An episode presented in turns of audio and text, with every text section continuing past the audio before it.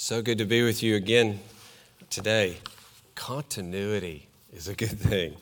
Um, I, there's a car. I'm a cartoon fanatic. I've been given the gift of all of Calvin and Hobbes and all of Far Side. You know the big bound copies because I talk about them. But one little cartoon I like is guy showing uh, visitors around heaven and showing them different rooms in heaven. And there's a room here for like people who killed others, and there's a room here for, uh, you see on the thing, people who robbed. And the third one is people who drove slow in the left lane, right? So I thought of, as we were having our meeting here, that we're not in hell, but in heaven. But there's certain places in heaven that are kind of the lower end, you know, other side of the tracks of heaven, whatever. And uh, there's a label on that, that side.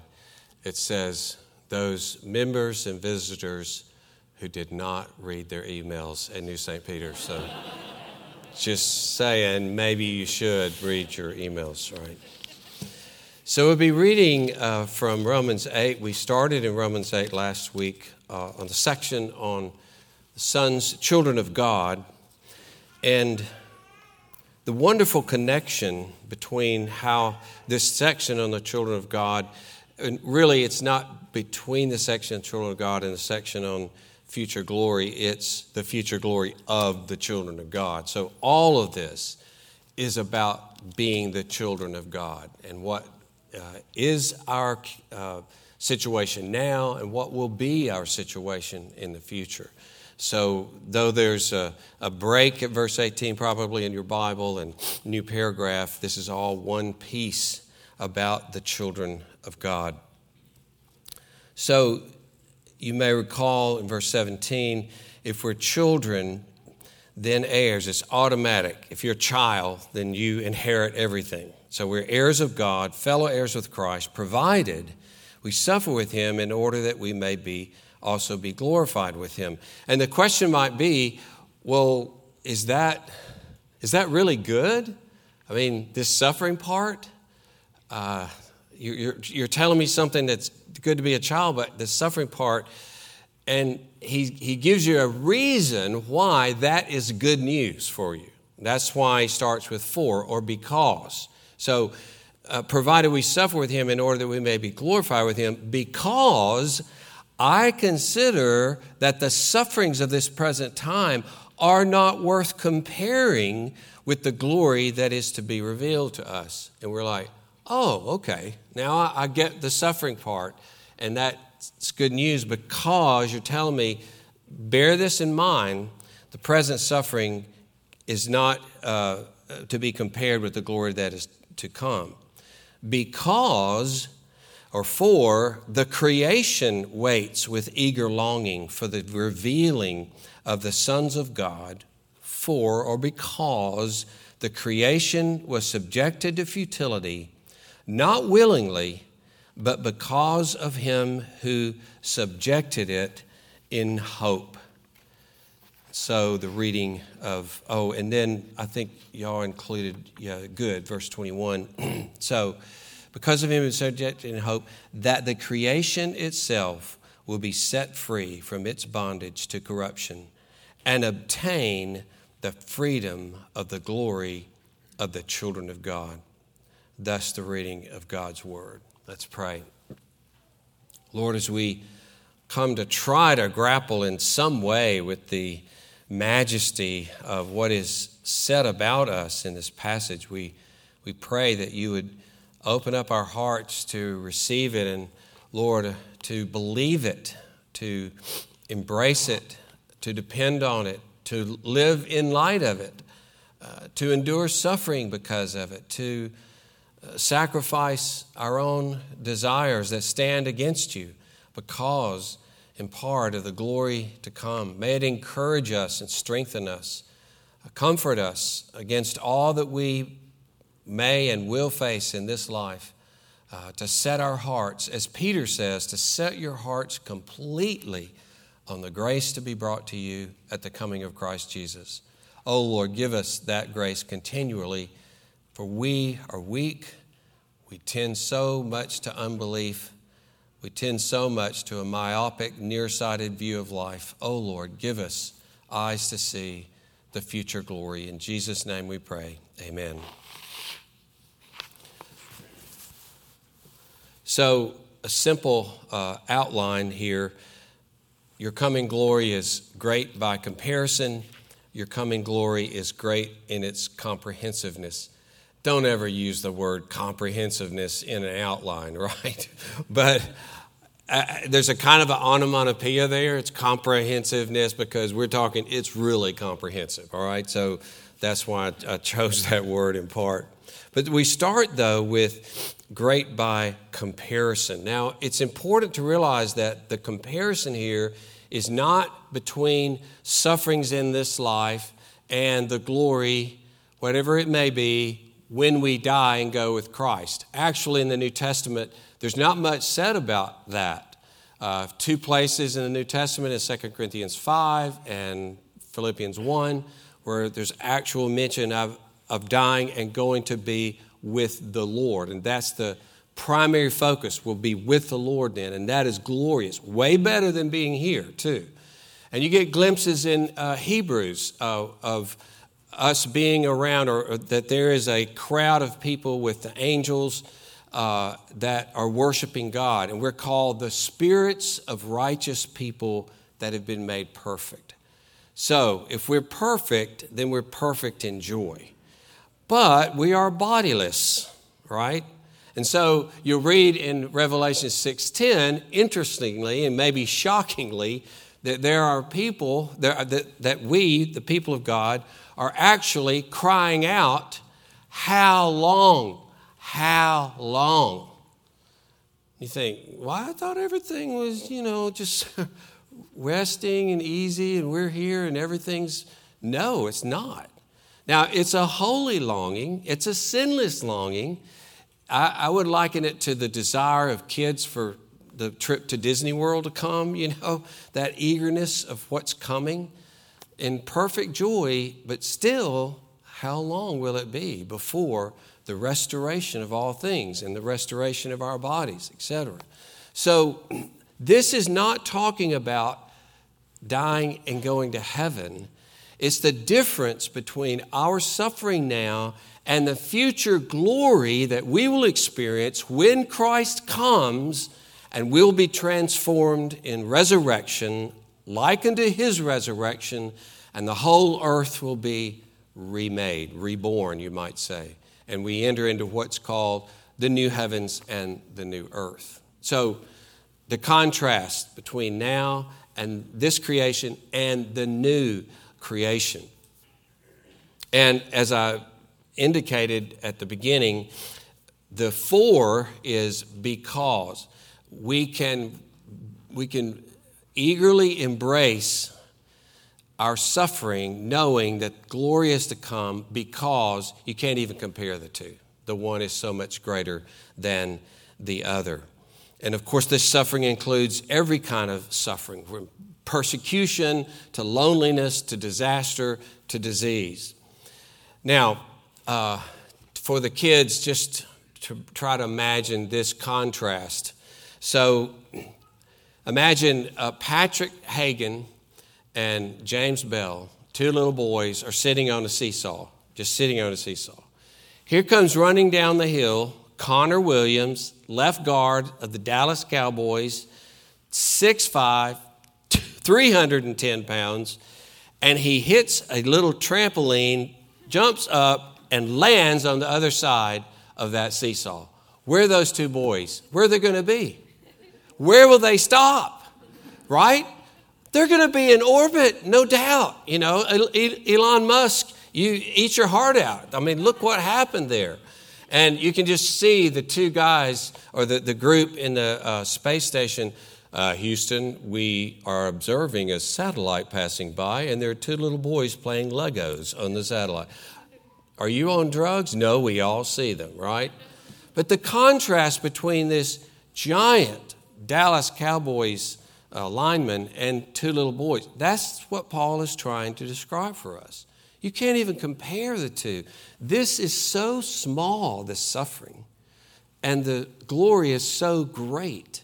He does the same thing in 2 Corinthians 4, where he calls our suffering this temporary, light suffering. And this is Paul suffered 50 lashes, you know, uh, 49 lashes multiple times, shipwreck, starving, all these things. All light, temporary, for the eternal weight of glory that's beyond all comparison. And he puts two words together that are uh, have the word hyper. So hyper beyond and hyper beyond. You know, it, we need at that point Buzz Lightyear. You know, to infinity and beyond great. That's how great the glory is that's to come. And it makes the suffering now to be light and temporary, just like that. Now, an illustration that might be a little closer to what Paul's talking about imagine that you decide that you want to uh, make a little extra money. Uh, maybe you're on, having financial hard times, or you just want to have some extra money. And so you go down and you are going to go out on a Saturday and be a bricklayer. Uh, and let's just suppose you're living in West Texas. And so you start working in the morning, and all these unused muscles, you know, are just killing you by lunch. And then in the afternoon, the temperature is going to rise as about 110 degrees, and everything in you hurts. You, your, your arms, your, your, your hands, your head is hurting and you almost black out a couple of times. Finally, you get through the day. You stumble in the home. Uh, a couple of friends are there and your family, and you tell them how hard it was. And they say, Well, how much did you make? And you say, 200. And they say, Well, you know, $25 an hour, unskilled labor, that's not too bad. He said, No, no, you, $200 million. 200 million. Yes, and they are giving me a 5,000 square foot house in Highland Park in Dallas, and I have a lifetime membership to uh, the Hollow, I just lost the name, uh, of the, uh, well, let's just say it's the Dallas Country Club. We'll switch to that. I know that one. All right. And, and they're giving me uh, a yacht and they're giving me a jet think for one day of hard, hard work, even though you might have almost blacked out, still. And that's what Paul is saying. You just add up suffering for 85 years, and it's still just one grain of sand compared to an endless beach. That's how great this glory is to come. It is great by comparison. And he says here, this suffering will be revealed to us, or this glory will be revealed to us. Actually, the word is revealed into us. There's the idea that this glory reaches out and includes us in its radiance. It apprehends us. This glory is bestowed on us like a gift. It doesn't leave us outside the glory embrace. You're a part of this glory. You're a participant in this glory. You're not in the stands. You're in the game, on the field. You're not a part of the audience. You're playing the concert. And actually, creation becomes the audience as it is there to behold the glory of the children of God. Even we read in Peter and Ephesians that the angels are the audience to see the glory of the children of God. And in this, simply the unveiling of the true nature of Christians. Because we suffer and we're weak, we die like everybody else. As one scholar has written, the last day will be a public show of who and what we really are as the royal children of God. And so I like to think of each of us from Lord of the Rings, each one of us, uh, man, woman, boy, girl, is Strider. And Strider, there he was, this, this king, but he was just looked like everybody else strong, fierce, a warrior but nobody knew who he really was. That he was Aragorn, Elessar, High King of, Ar- uh, of Aron and uh, of Arnor and Gondor. And he uh, but was working, as it were, undercover. And that's who you and I are. We are working undercover, kings and queens. Incognito royalty is actually what we are, working for the coming kingdom.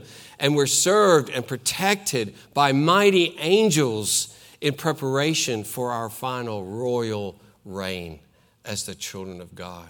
That's who you are in Christ Jesus. And it's amazing that Christ would die just that our sins would be forgiven and we'd be accepted. But he died and earned a kingdom, and he gives us that kingdom and shares it with us.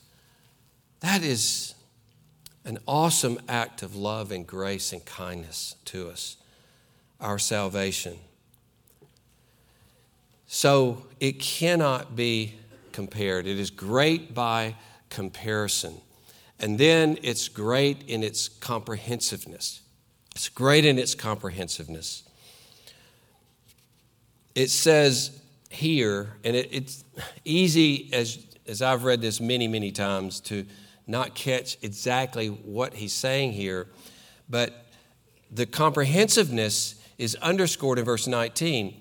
Uh, the glory that's to be revealed for us to us because even the creation awaits for the eager longing. You see, that's the feel of the passage.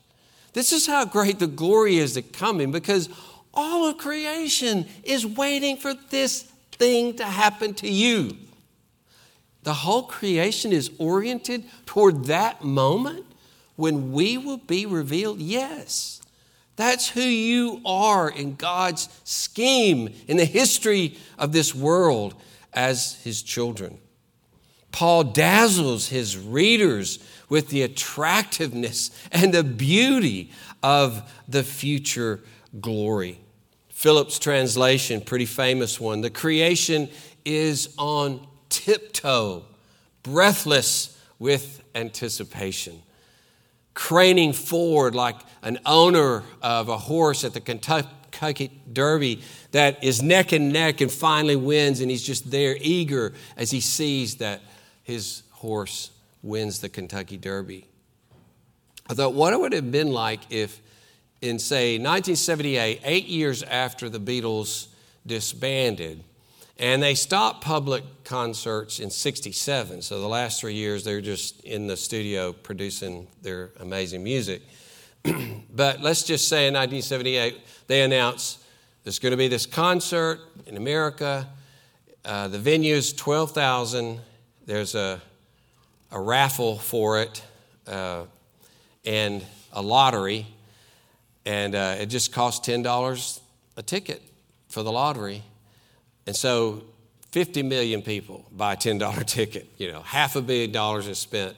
They're going to have their whole orchestra, they're going to have all the electrons, everything in the world First half of the concert, an hour and a half, is going to be their first half of their, uh, their, their songs, and then the great last half, the last half. So, and you can just imagine after no public concert for over 10 years, this select group of people, 12,000, are going to hear the whole Beatles uh, songs. So, that kind of thing, this eagerness awaiting our revelation. We so often, each one of us, think, uh, Who am I? What am I? What do I have ultimately? What have I accomplished in this world? Which are decent questions. And the world is on its side uh, demeaning us, denigrating us as people who uh, have no place sometimes even in this world. Uh, and yet, God, and His plan, uh, as Noah talked about it earlier, uh, his plan will not be stopped, and his plan is to exalt his children along with his own son, Jesus Christ, to way in ways we cannot even imagine. But all of creation is oriented toward that final revelation of the children of God. And the question might be asked well, why creation? Why, why are you so excited about this? What's the big deal about the revelation of the children of God? And he gives an answer for that. That's why these fors, you know, this because, because, because. And so in verse 20, because the creation was subjected to futility. The creation has been, since the fall of uh, Adam and Eve, the, the, uh, subjected to this futility forever in its existence.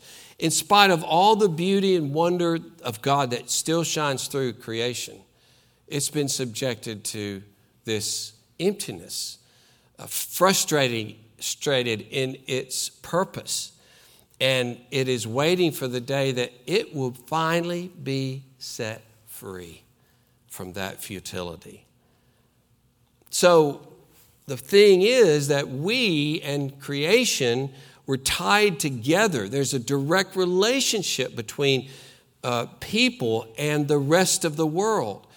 We are the key element to creation's relationship to God. We're the mediator between God and uh, creation. We're entrusted with the care of creation. We represent creation to God, and as God's image, we're to convey the wisdom and goodness of God to creation. And so we're bound together, and where hum- human beings go, then creation has to go.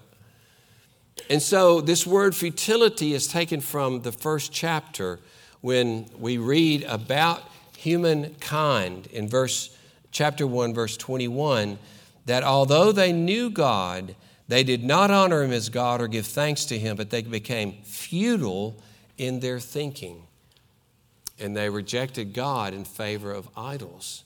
That futility of thinking plunged creation into futility. When we began worshiping the creature, creation, rather than the creator, creation was subjected to this futility. And this reflects the curse pronounced in creation uh, after the sin of Adam and Eve. And notice it says, not willingly. Creation was not a party to Adam's failure, it was not an accomplice to our crime of rejecting God, but it was drawn into it nonetheless and God's the one who subjected it. And the futility is, as I've mentioned, the frustration of not fulfilling the purpose of its existence. So in 1990, they sent up the Hubble telescope, the great telescope that would look far beyond anything we ever had seen before. So they make it carefully, they send it up, and those of you remember the pictures came back blurry. Now, I didn't realize until I came back from the doctor's office with new glasses in the fourth grade that I had been seeing things blurry. Because I was driving home saying, I can see leaves. I can see bricks. This is amazing. Because all of that had been blurry up to that point because I was so bad nearsighted. That's what was wrong with Hubble. It was blurred, it couldn't see right.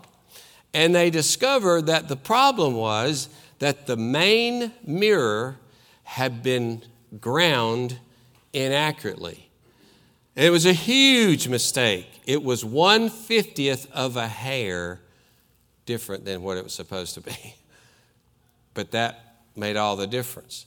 Well, they couldn't go up and change the whole lens, the whole mirror. So Challenger went up in 93. Uh, they attached five new mirrors, in other words, kind of putting glasses on the Hubble, and thereafter, perfectly beautiful pictures were sent back. But you see, the futility of that's not, it was not meant to, we didn't put all this into to have blurry pictures. Creation was not made to be subjected to futility.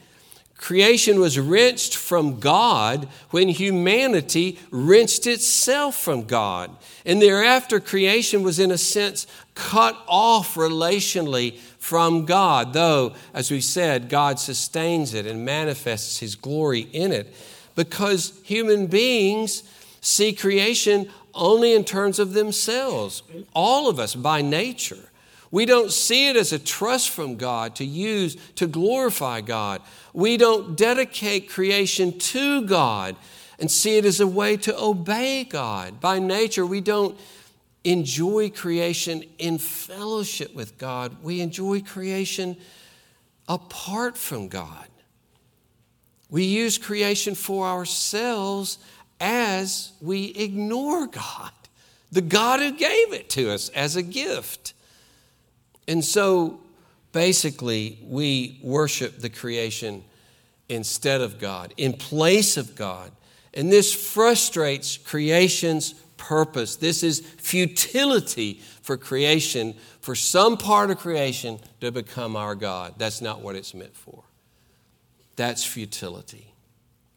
And in effect, you could say human beings have kidnapped creation. And it's like creation is in a little hut in the woods, cut off from its true family relationship to God, and all the more creation's make believe master, mankind, can't even keep himself alive. you can just think creation like, what a master I have. He dies and I consume him. Great. Who's ruling me now? Who is this pathetic, weak, human being that's trapped me in this shoddy little hut. I want out. Creation longs for its freedom from this futility. John Chrysostom, or Chrysostom, however you like to pronounce it, Bishop of Constantinople, last half of the fourth century, he was talking, uh, speaking on this very uh, passage, and he got pretty pointed in his uh, teaching. He says, Paul means that the creation became corruptible, corrupted, ruined, you know, in this sense. Why and for what reason? He says, Because of you, O man. Because you have a body which has become mortal and subject to suffering. The earth too has received a curse and has brought forth thorns and thistles. The creation suffered badly because of you. Course, he would include himself, but just the effect of like, the creation suffer badly because of you. And that's all of us, because we all abandon God. So, he did say here it was subjected to futility in hope. So, even initially, when creation was subjected the, the parasites and natural disasters and all of the suffering of this world, which are in fact not natural disasters, we'd call them unnatural disasters because they are not original with this world. They invaded the world in our rejection of God. But all of these things started in hope, buoyed by hope from the beginning, it was never a time when the world was subjected to futility, there was not hope, Paul is saying. From the beginning, that God was going to rescue his planet from its plight. And the, the description of creation's being set free is put this way in verse uh, 21 Creation itself will be set free from its bondage. So the futility is called bondage to corruption, which we've mentioned, and obtain the freedom of the glory of the children of God. So our freedom, when we are freed from uh, all that we have suffered and all of our sin, and we are made perfect and we're given new bodies, that's when creation. Our freedom pulls all of creation into that freedom. It's like we're the engine and all of creation is the train, and when we fell off the track into the ravine, everything fell off. Then when we're put back, everything's put back, and all of creation is restored in our restoration. So, could say that creation longs for the tender, gracious, and wise, holy care of its restored kings and queens. The liberty speak, spoken of here is, has Exodus background, right? The, the being liberated from slavery in Egypt. And so we are set free from corruption. Our dying bodies are transformed into immortal, never dying bodies, as Paul teaches in 1 Corinthians 15 and creation will be delivered as well. So creation is now in Egypt.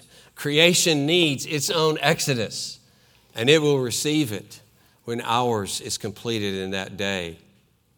And remember, as we've touched on last week, glory means glorious sovereign rule with Messiah. Will share in his saving authority over all creation.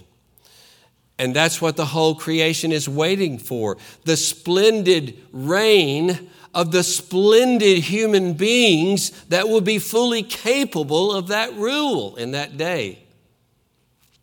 That rule that was lost by sin, but it was regained through Messiah in his death and resurrection. God really is going to save this planet. And in some way hard to understand, we participate in it as the brothers and sisters of the Lord Jesus Christ. You know, you hear New Agers uh, sometimes say that the problem with the earth is human beings on the earth. Maybe they'll all be gone one day, so they'll quit spoiling the earth and the earth will recover. And, you know, when a lot of the earth looked a lot better during COVID because we weren't spilling all of our toxic waste into the air, gave some weight to that, right? yeah, it seemed like the less of us, the better, as you could say. But God's solution is not to remove human beings from the earth. He's sticking with the original plan. He's redeeming human beings themselves to steward the earth and maximize its fruitfulness and beauty and benefits. God, from the beginning, hitched Earth's star to humanity, and it'll finally work out very well for Earth because He did that. As Earth will enter the liberty of the children of God. So far from removing mankind for the sake of the earth, God reinstates mankind for the sake of the earth. The earth would never escape its bondage with the removal of mankind, for creation awaits the revealing of the children of God, not their removal. The earth's freedom and flourishing is bound to the glory of God's children. It does not need their being taken away, it needs their being made new and it waits for the, their resurrection. And so, thankfully, creation is not determined by the puny minds of human beings. Even in its futility, it's still God's world. This is my Father's world, it's no one else's. It is in His mighty hands for His purposes. Mankind only thinks that it is His. God will save his people forever, and God will save planet Earth forever. And we live and grow and love and suffer in that hope, that sure hope of where things are headed in Him. And I want to just say a final word to those of you who may be here who have not trusted Christ. It's hard to comprehend, uh, comprehend the extent of the salvation of Jesus Christ. You may be familiar with fundamental ideas of Christ dying on the cross, and there are passages like 1 Peter 2 24 that says, He bore our sins in His body on the cross, on the tree. So, bearing means that He stood in our place and He received the punishment that we deserve as he hung there on the cross, more was going on than just a Jewish man being put to death by Romans. He was bearing our sin. And that also brings up this word that, you know, there are words in the New Testament you think, I just don't want to know what that word means. It's too big. And one of those words is propitiation.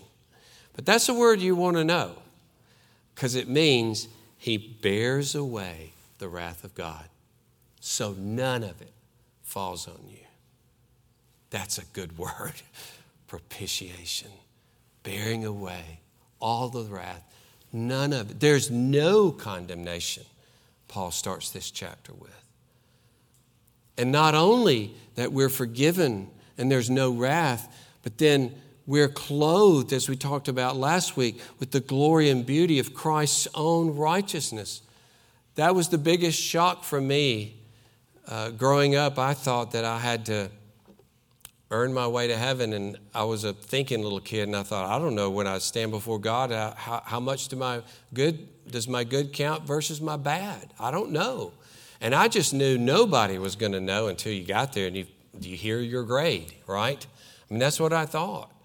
And that's why when the teacher asked one day, if you could be anybody in the history of the world, what would you be? I asked everybody in the class, and I knew she'd think I was crazy, but I said, I'd be the thief on the cross.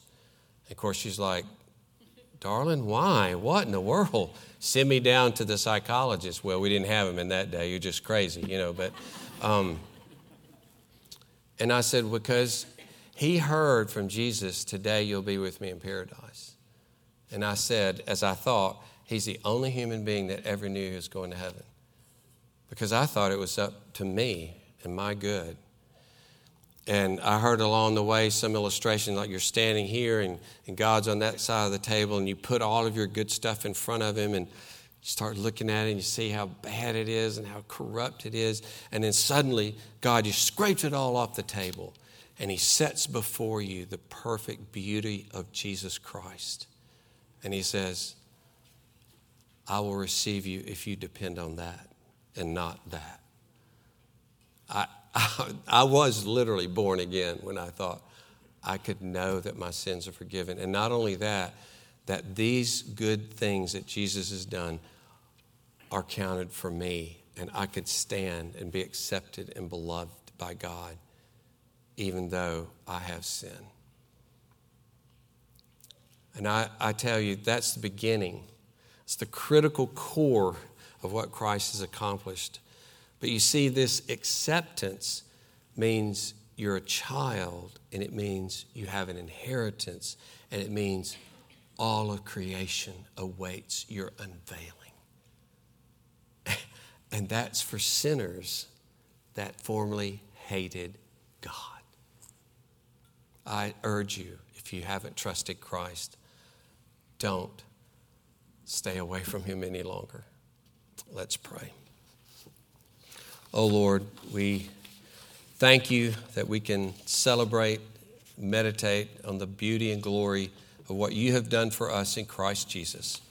Oh Lord, enable us to believe you and trust you. In Jesus' name, amen.